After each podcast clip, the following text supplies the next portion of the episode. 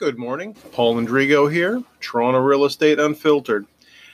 Today we're going to be reviewing the, um, I would say, is what is the probably the biggest election issue that is going on that uh, far surpasses anything uh, that you might see in the news. And uh, this week has been uh, certainly memorable for a lot of useless political news, as far as I'm concerned, about uh, uh, you know politicians uh, finding pictures of each other and uh, posting them from uh, uh, from years ago.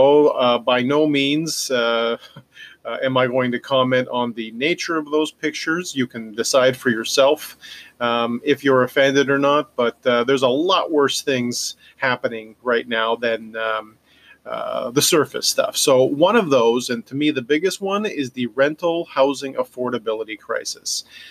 What you might not know is that 59% of all renter households spend 30% or more of their income on housing. This is this is a big problem.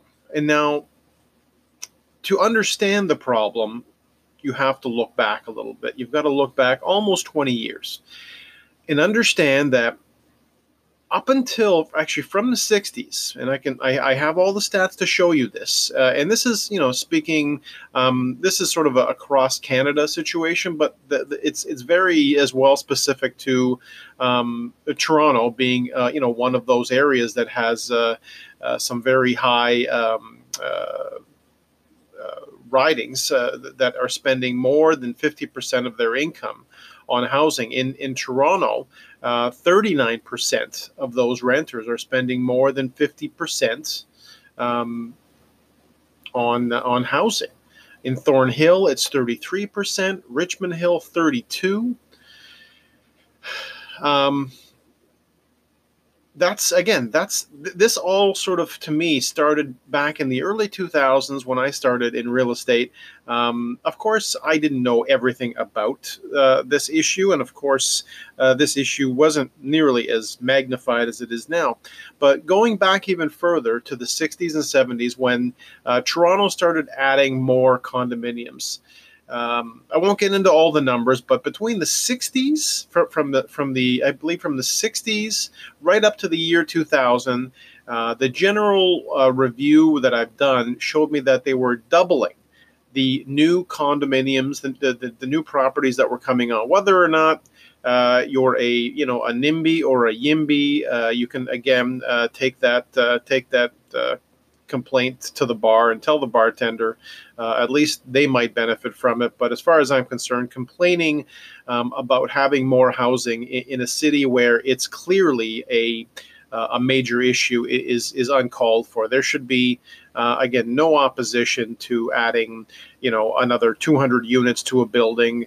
Um, that has 300 and adding two more 200 more and the reason i say this is nothing to do with the it's nothing to do with the quality of the neighborhood. What it has to do with is that if you aren't, if we aren't as a as a as a city, as a, as a country, building enough units uh, when we get the chance to, then you're going to have to build twice as many. You're going to have to use twice as many pieces of land to build. So it, it, just comes down to as simple as you know the difference between a 300 unit building and a 500 unit building um, versus you know having you know. Uh, two 300 unit buildings because that somehow fits in better with the landscape. I get that it's something that people are very animated over. I myself have never, in the 20 years I've been, uh, even, even where I live now in the Danforth East area, uh, I've never once opposed uh, a new condo uh, build to, uh, to coming up because I know um, because I'm dealing with this on the ground level, I know how many people are looking for housing,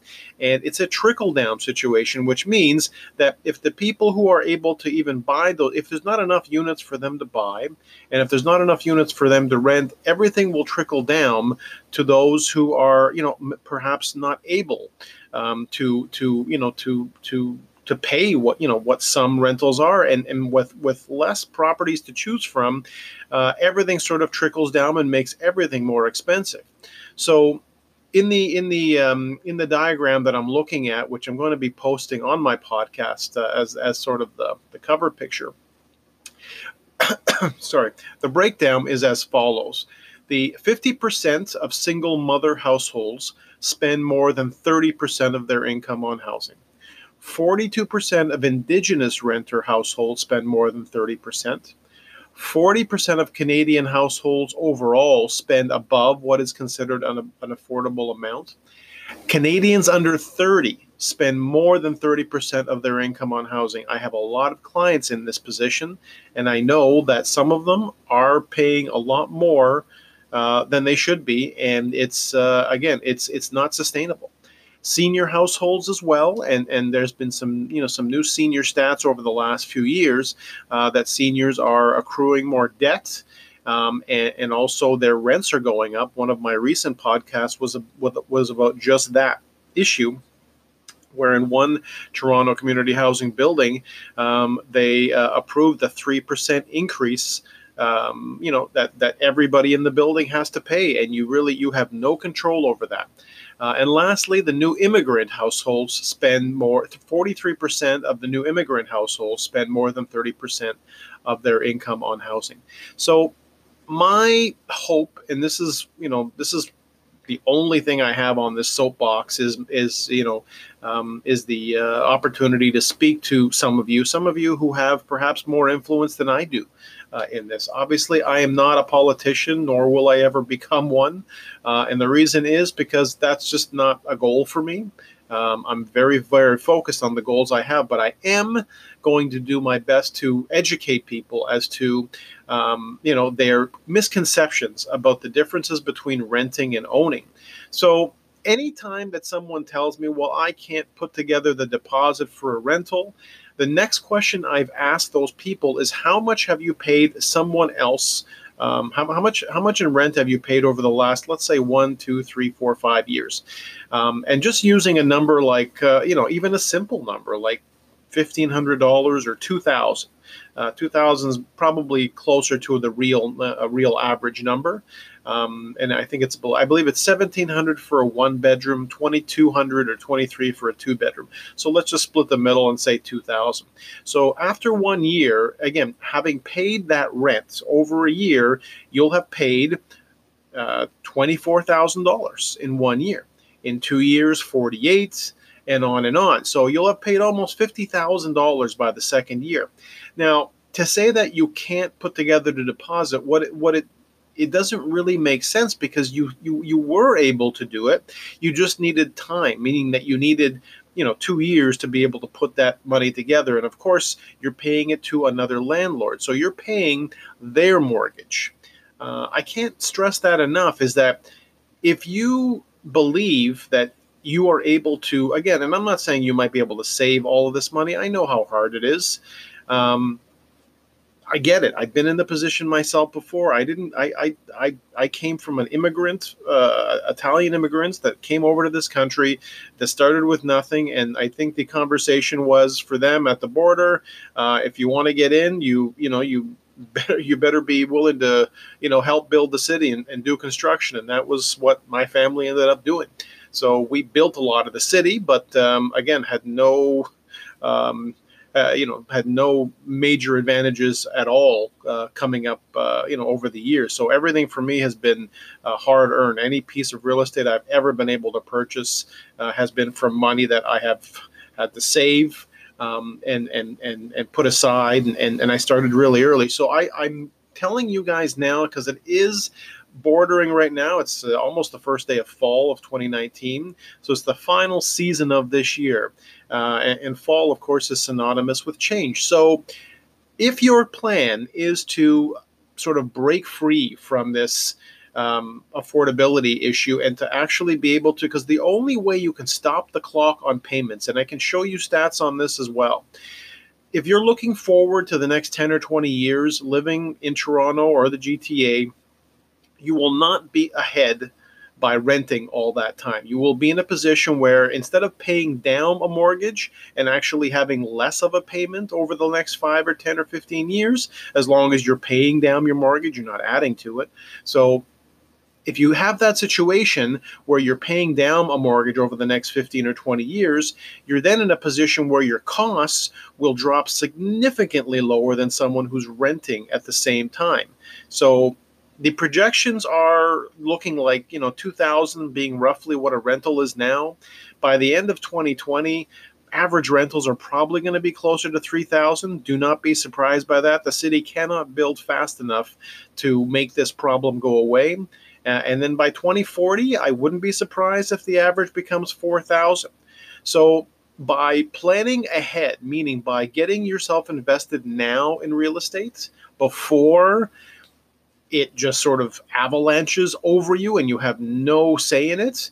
Um, now is the time to to to to sit down with me and to explore your options and, and understand that everything that you might have been told about real estate could be wrong you've a lot of you have come to me and this is this is something that i have to say is a lot of you have come to me uh, and we sit down for a coffee and discuss what your options are uh, and you've been given information from family members or from people at work you know that guy at work who claims to be a real estate expert whose uncle uh, bought a property five years ago or 20 years ago and, and, and, and is still, you know, basically talking about that one property or that, or those five. Uh, and, and, meanwhile, you know, I've been part of, you know, hundreds of them over the last almost 20 years. So I, chances are I know a little bit more about how this works than most people do. I am not the world expert, but as far as Toronto goes, um, there's not too many people that know more than me about what your options might be. And this is an all price ranges. So if you're if you don't own a property if you do own a property and you want to leverage it if you're in a position where uh, you know you need to make more use of the money that's in your property there's a lot of options that exist that maybe you don't know about so take take you know hopefully take like 20 minutes of your of your time if you if you have a chance and you're serious about making you know making this change in your life eh, sit down with me and let's just work on a 5 year plan and that's all I'm saying from 2020 to 2025 what you want to accomplish it might not involve buying anything, buying any real estate at all. It might just involve sitting down and breaking down your plans. Most likely, if housing is an issue to you, and if you're listening to this, chances are it's important to you. Um, this is a thing that I think will do more for you than anything else. And, and again, do not expect the economy, do not expect the government, do not expect your family, do not expect your friends, because um, no expectations is a far better way to go through life. And, and I know it sounds a little negative, but it is not. Uh, it's about relying on yourself. And part of that might mean breaking free from some of those voices that are telling you to not do this, not do that. Are you crazy? The market this, the market that. Most of them, sorry, some of them might be very well intentioned, but the rest of them, unfortunately, they want you to do well, but never better than them. And this is something I've learned personally, professionally over the years. I've unfortunately had to uh, hear it, uh, even you know from people that I, I thought were supporters of mine, family members, etc., uh, and uh, find out later on that uh, you know there was absolutely no. Um, loyalty, no support whatsoever, um, and depending on the time of your life that you're in, if you're in your 20s, um, you know, you're going to probably be more likely to take big risks anyways in your life. So um, use that energy. If you're in your 30s, same thing goes. You've still got a lot of time left 40s, 50s, and 60s. Again, these are all things where in a period of five years, you could literally change the course of your life and it takes it does it's not going to happen overnight do not, uh, you know, no one's, I hope, subscribing to me um, because they're looking for some overnight real estate wealth solution. Uh, ain't gonna happen. Uh, I will not, uh, uh, you know, I will not sell you my, you know, twelve dollar course to become a millionaire overnight because that option isn't, you know, possible. It doesn't exist. So if you if you want to do something over a period of time, and again, five years, I believe, is enough time for you to put a put a put a plan aside to find out what it is that you're going to need for a down payment. And of course, my point is you should be looking at doing the down payments um, or, or, or locking down the property now, meaning that you should do everything that you possibly can to do that because that's the only way that you will stop the clock on a property value. The only way to stop the clock is for you to be the one to buy the property, and wherever your mortgage amount is, whatever it might be, you can start chopping it down before.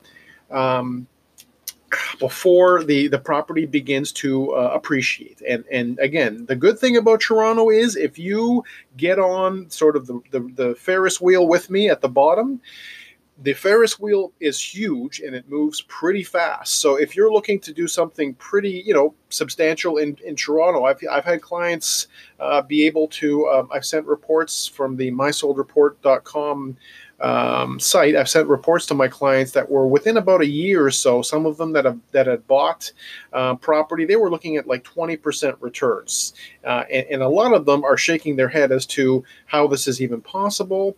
Um, there's a, there's a number of factors involved. Everything has to do with location, timing, and of course, the number one rule, which cannot be uh, said enough, is that you make money when you buy. None of us, including me, with 20 years in the business and being a property owner since 1998, none of us have any sort of inside knowledge of what's going to happen in 10 years. So the only thing you can do is by stopping the clock now, you have the opportunity, the the the the basically the only chance you're ever going to get of stopping the clock of, of, setting the price at okay you bought the property for you know $700000 um, in 2019 and then boom that is when that's where the value starts to rise. Once the value starts to rise from there all of that money for the time being anyways hopefully they won't make any changes to this but everything that you make on top of that will be your um, tax-free capital gains that you make on your property as long as you're living there and it's it's your it's your it's your uh, principal residence. You can discuss that part with your accountant. However, the rule is that's the closest thing, and I've heard the word real estate lottery thrown around like people who had a chance to buy at a certain age or a certain time have somehow won the lottery. It's not like that. It's it's I mean to me the lottery is that people who've made the decision even when it was hard and it was never believe me in my case and I know with a lot of my clients it was never the right time to buy it. It was just time. They just decided, I just decided, scared out of our minds, made all the you know made all the possible calculations we could and then we you know weigh the pros and cons and we and we went forward anyways. Just to know that you know if you don't take the chance you'll be sitting in a position 5 years from now where you're paying you know uh, $2,500 a month in rent, still to someone else, paying someone else's mortgage when you could have five years ago started on a plan where you're putting in, I don't care if it's $100 or $20 or whatever it is, in a savings, automated, automated savings um, to get you to the point where you could put the deposit away. Even if you have to borrow in some cases it makes more sense because you'll never you, you'll you'll you'll never be able to save enough to keep up with the appreciation of Toronto real estate. I, I promise you that you'll it's really impossible to keep up, especially depending on where you're looking. Um, it's, it's really impossible to save at the same rate that your property is is is, is increasing in value, uh, literally as you're sleeping. So a lot of concepts discussed here, but this kind of it just boils all back down to the again the the uh, the, the the affordability, the the Canada's you know Canada's rental affordability, housing Canada's rental housing affordability crisis. It's a big deal. It should be something that whether or not you're in the groups that are mentioned, but if you are renting, and even if you don't, um, even if you don't rent and you're an owner and you know people who are, you know, in a position like this that that that that can benefit from them, please share this podcast with them. Uh, of course, please go over to you know all the um, you know all, all, the places where you listen. And if you can you know give me uh, you know a good uh, review on the on the site obviously apple podcasts is where a lot of you do listen. Spotify wherever there's a chance for you to um, to, to, to, to, chime in. And of course just by sharing the uh, the podcast that's a that's a really great start. But anyways thank you so much for listening and hopefully uh, you'll have yourselves all a great weekend. Uh, you're the final weekend of um, summer 2019 enjoy yourselves and have a great day